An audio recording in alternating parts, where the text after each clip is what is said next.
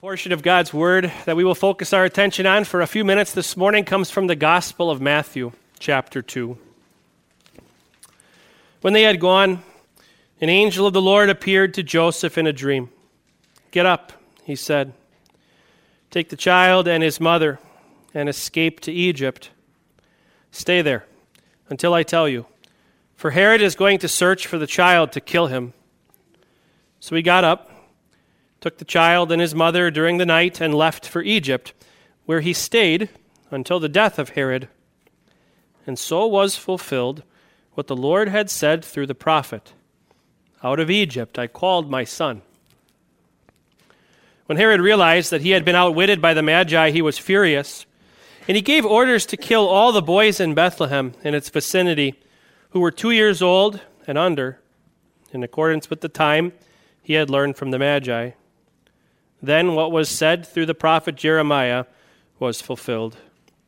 A voice is heard in Ramah, weeping and great mourning. Rachel weeping for her children and refusing to be comforted because they are no more. After Herod died, an angel of the Lord appeared in a dream to Joseph in Egypt and said, Get up, take the child and his mother, and go to the land of Israel for those who were, who were trying to take the child's life are dead. So he got up, took the child and his mother, and went to the land of Israel. But when he heard that Archelaus was reigning in Judea in place of his father Herod, he was afraid to go there. Having been warned in a dream, he withdrew to the district of Galilee. And he went and lived in a town called Nazareth. So was fulfilled what was said through the prophets he will be called a Nazarene. This is the gospel of the Lord. Please be seated. Let's pray. May the words of my mouth and the meditations of our hearts be pleasing in your sight, O Lord, our rock, our Redeemer, our King. Amen. The list of earthly rulers who have been evil and wicked. It's as long as it is wide. You don't have to study world history too long to find in the last century alone there's been some pretty, pretty wicked ones. Names like Hitler and Stalin, Mao Zedong and Pol Pot. They're famous for a reason. They killed millions each Millions upon millions, some tens of millions. They're, they're wicked, wicked people, but Herod, he's right up there. He, he may not be as famous as some of the, the, the wicked rulers who have lived over the last century, but his atrocities were no less evil. We'll keep it PG today for the sake of the children who are with us. And, and you can look up Herod the Great if you'd like and read about some of the horrible things that he did. But I think this quote from Caesar Augustus, the same Caesar Augustus who issued the decree that brought, that brought Joseph and Mary to, to Bethlehem, he, he talked about Herod once. He said, It's safer to be that Herod's pig than his own son. Tells you all you need to know about King Herod. He was willing to do whatever it took, and I mean whatever it took, to maintain his authority. And the crazy thing is, he was different from people like Hitler and Stalin and Mao and, and Pol Pot. They all ruled over autonomous nations and had a considerable amount of, of power. Herod didn't. He was a puppet king. He had no authority, hardly any at all. He wasn't even as powerful as the governor who was ruling over Judea. And yet he would do whatever it took to, to cling to his authority, his puppet kingdom. People like, like Hitler and, and Stalin and Mao and Pol, they, they murdered people. Millions and millions of people, anyone who might be opposed to them, anyone who might be different from them, anyone who might stand in their way, and, and keep them from ruling for a long time, they, they murdered. And for what?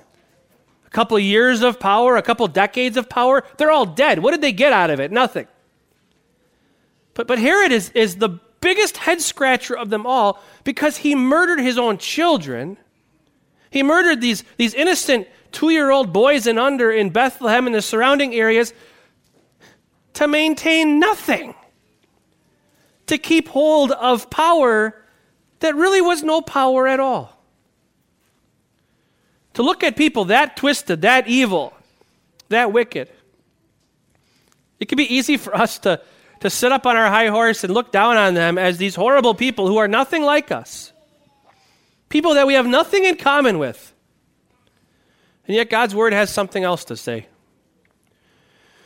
In Romans chapter 8, the Apostle Paul is well into his, his argument showing that salvation is not something we do, it's something that God gives to us, a gift received through faith in the Christ, the, the, promised King of kings and Lord of lords. But by chapter 8, he's now describing the difference between the Christian, the one who clings to faith in Christ the King as their Savior and Lord, and the one who doesn't. It's a contrast between the sinful nature, the sinful flesh that we're all born with, and the Spirit who dwells in the believer in Christ. Take a listen to some of these words from Romans chapter 8. Those who live according to the flesh have their minds set on what the flesh desires. But those who live in accordance with the Spirit have their minds set on what the Spirit desires. The mind governed by the flesh is death, but the mind governed by the Spirit is life and peace. The mind governed by the flesh is hostile to God. It does not submit to God's law, nor can it do so. Those who are in the realm of the flesh cannot please God. The, the Greek word used for hostile in that passage, the, the sinful flesh, the sinful mind is hostile to God. It's, it's a word called ekthros. It's a word that's the exact opposite of love. So, so the sinful nature not only does it not love God, it's the opposite of love toward God. It's hostile toward God. It has enmity toward God. The sinful mind, the sinful flesh wants nothing to do with God. It doesn't want to submit to God, nor is it able to. Herod's problem was submitting to authority.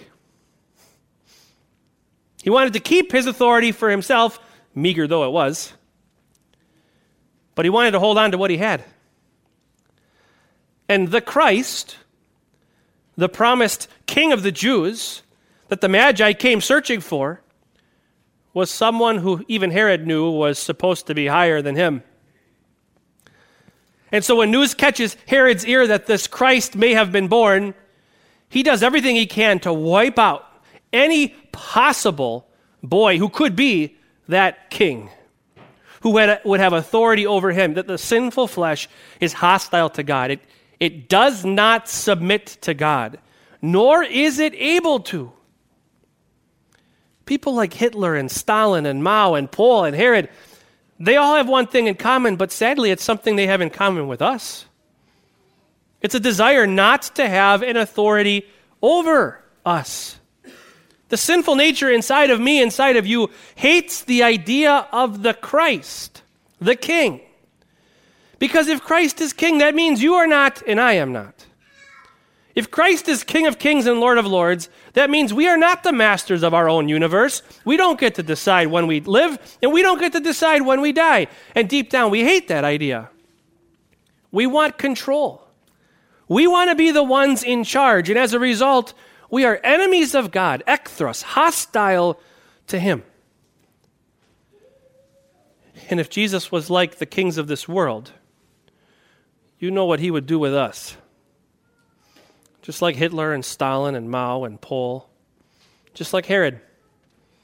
Anyone who's a threat to, the, to, to authority, you wipe them out, you get rid of them. But Jesus is a different kind of king. He didn't come to wipe us out.